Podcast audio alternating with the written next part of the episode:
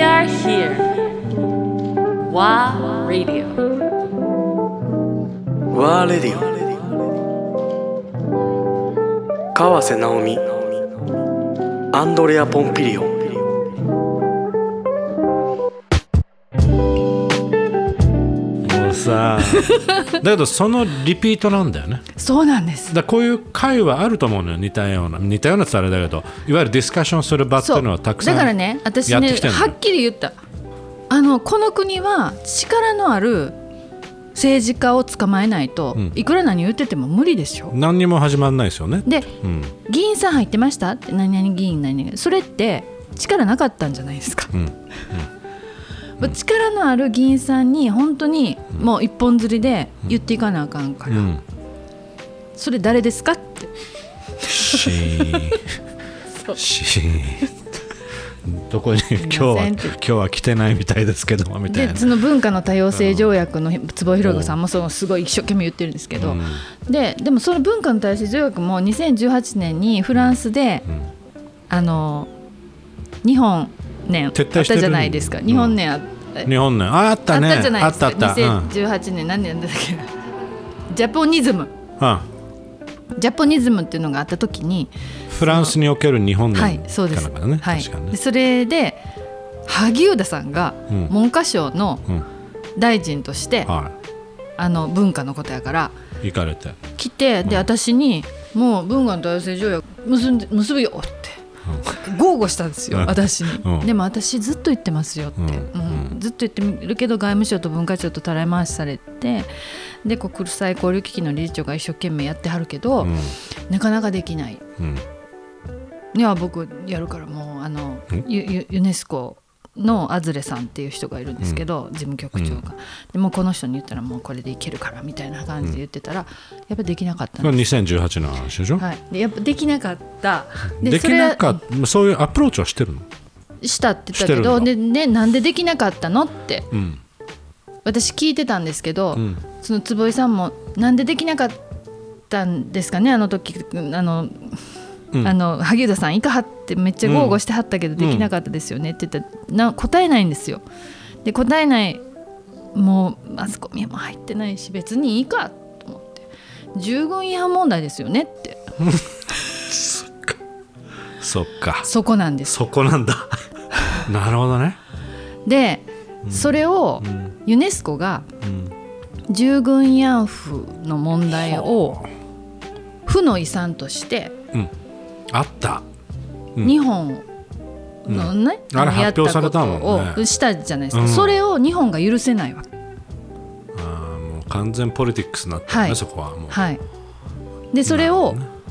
ユネスコに取り下げさせせる背負おうと、うん、そんな動きがあった、あなたもなんかあんまりでも報道私されてないけど、ね、私はそのわからないです本当に客観的に思いますけどその従軍慰安婦問題っていうものが、うん自分のい生きてた時代のことでもないし、うん知らないので本当にあのこう簡単には言えないんですけれども例えば本当にヒットラーがあのアウシュビッツでやったことを、あのドイツはやっぱその子供たちにも絶対あそこに行かせて、うんそれまあ、で自教育分のた場ちからもうの始まってるよねそう過ちをちゃんと教育して,、んしてる人類としてこの負の遺産をね、うん残すっていうことをやってるって聞いて、うんまあもちろん当然のことながらうん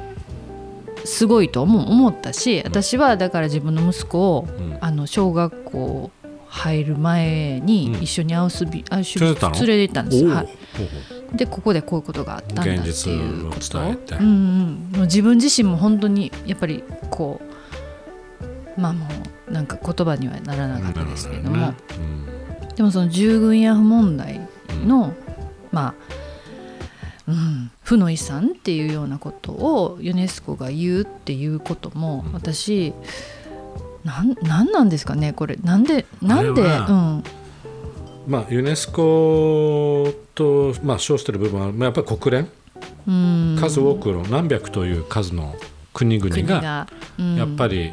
お願いはしてるところだと思うねはい、裏舞台では。うんで、まあ、ユネスコがもちろん立って、うんうんカルチャーっていう視点でちょっとアプローチしてみようと今回は、ん長年やってるけど全然もう解決できない問題うんうんになっちゃってるからっていうことでユネスコが動いたんだけどはいあまりにもまあ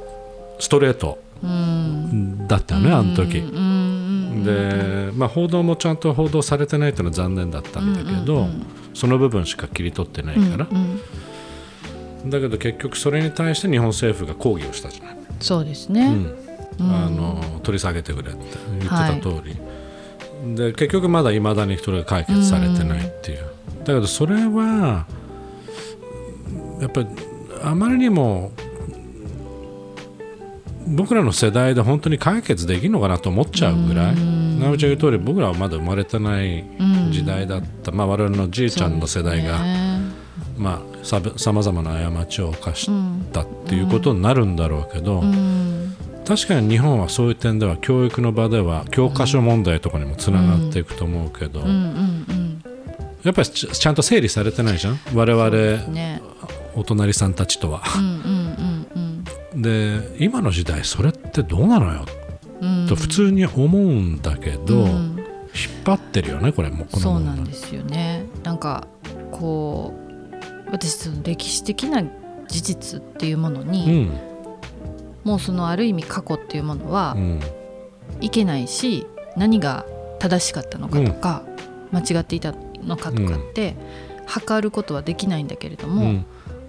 でもまあそれって今の私自身が生きてるこの今の現実の中でもあるじゃないですか、うんこう分断うんとうんでもそれを超えていくつながりっていうものを目指していくっていううんうん思想は絶対あるじあゃないるですかある、うんなんでそこに向かわないんだろうと思うんですよねそうねそのなんでここで立ち止まっているのかっていう、うんうんそうだからもう合わないんだよねうん歯車が結局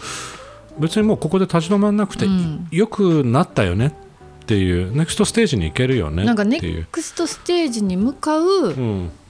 何か形をうん、だか一つ解決の形をうん見つけたいですよね。らうんそうだからうん特にこの日本人の文化うんっていうのはその解決方法がたくさんあるあると思う私さはまざまな問題に対して、ね、そうなんか、だからもうね私吉野でねうんうんモーノスダク撮ってる時にねうんなんか許せないようなことがあったんですようんもう忘れましたけどな忘れ何ちゃやうのったかっていうか、うんうん多分それは本当人の関係性の中でじゃあ撮影中の出来事撮影中にであのすごいこうイライラしてたんですようんでもその時にその村のおじちゃんがうん私の前に来て「川瀬さんわしに免じてこらえてくれ」おーうんうんあわしに免じてこらえるこらえるっ素敵だねっていう感情を私は持つべきなんやなって思ったんですよねう。んあの自分の感情を発露させてその怒りをこうぶつけて間違ってるでしょあなたはみたいな風に言うっていうこともそれは私が正しいですっていう風に主張することにはなるしなるね私は一瞬それで勝ち誇るんですけうど、んでもその後その言われた人はもしかしたら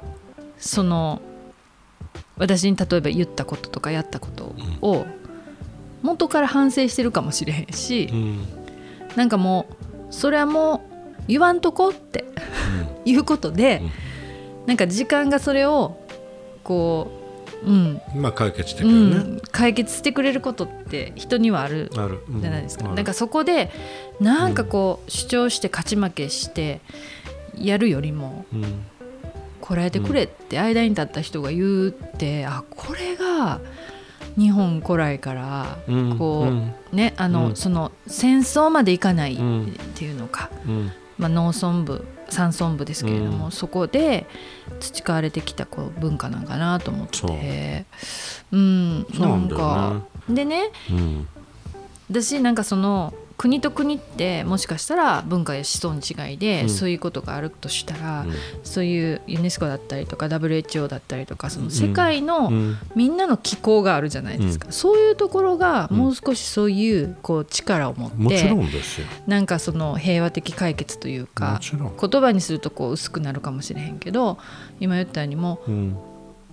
わしに免じてこられてくれってそいううねことを、うんなんかうまいこと言えるそのななんだろうネゴシエーションだったりとかそうあのそういう感じなんじゃないんですかね。だけど結局よく俯瞰してみると例えばそういう国連っていう組織を一つ取ってもね、うんうんうん本来であれば今の話をベースに考えると、まあ日本の文化から、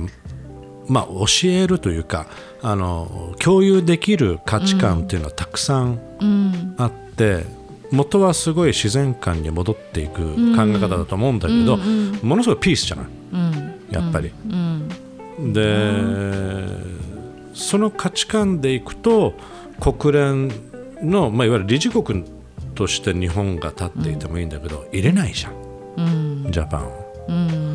でそれにはやっぱそれなりの理由があるんだよね。あー冷静に他の国もうーんまだまだだねうんっていうふうにやっぱり見てるん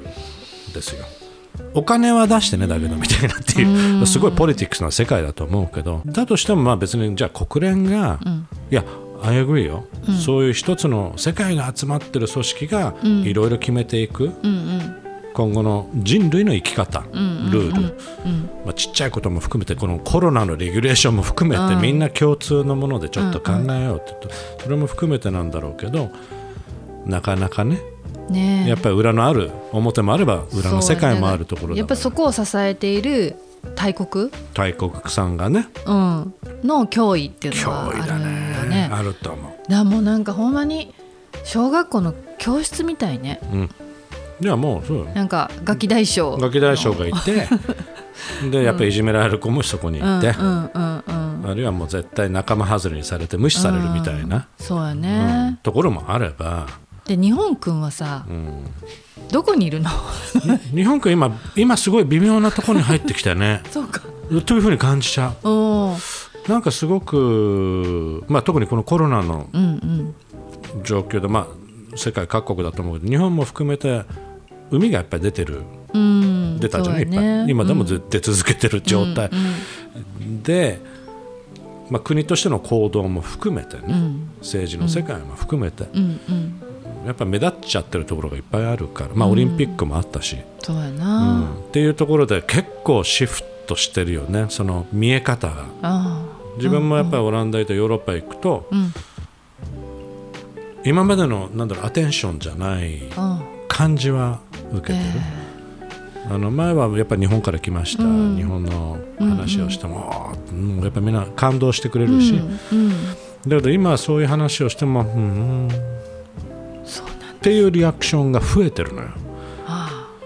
すごい説明しにくいんだけど、まあ、人によるんだろうけど、ええ今までのちょっとなんかレジェンダリーな日本のはいわゆるおもてなし的な考え相手を常に考える精神もろもろそういうことも含めてね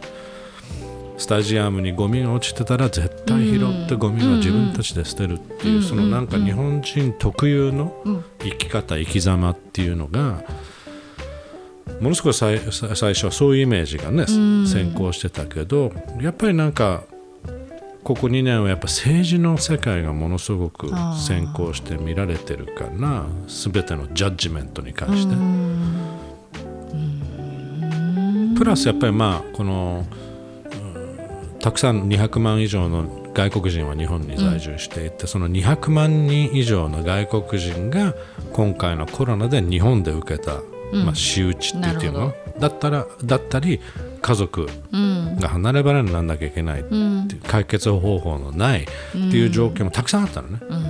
いや裕福層は全然大丈夫よ、なぜか VIP パスで入ってくれるし、出れるしっていう、だけどそういう人たち以外の外国人がものすごい仕打ちを受けてるあっていう現状は日本では報道されないあそっかでしょだけどそういう情報は海外にどんどん行ってんだよそっかだからすごいある意味自分はすごいショックなんだよね、ああって、なんか作り上げたイメージ、やっぱフェイクだったのかなとかさ、まあ確かにだけどほ本当は違うんだよって言いたいんだけどね本当は根底は違うんだよっていう先人から受け継いだ知恵っていうところをしっかり大事に守って生きようとしてるたち、人たちもたくさん実は、まあ、根本で日本人そうだからって言いたいんだけど、そこはもう今ちょっとスルーされるうんだから今直美ちゃんが言ってるようにやっぱ文化っていうもうのんに対してやっぱり、まあ、今後どうその日本の文化を打ち出していくかっていうのはあるけそうどそれ以前にそれをサポートする体制っていうのうがんしっかりうんしなきゃいけない、うんだあとはそのポリティックスとの距離感をどうするかっていう問題は確かにうん出てくるっていう難しいハードルがそこにねえ利権とかいろんな入ってきちゃうじゃない、そうですねとかうん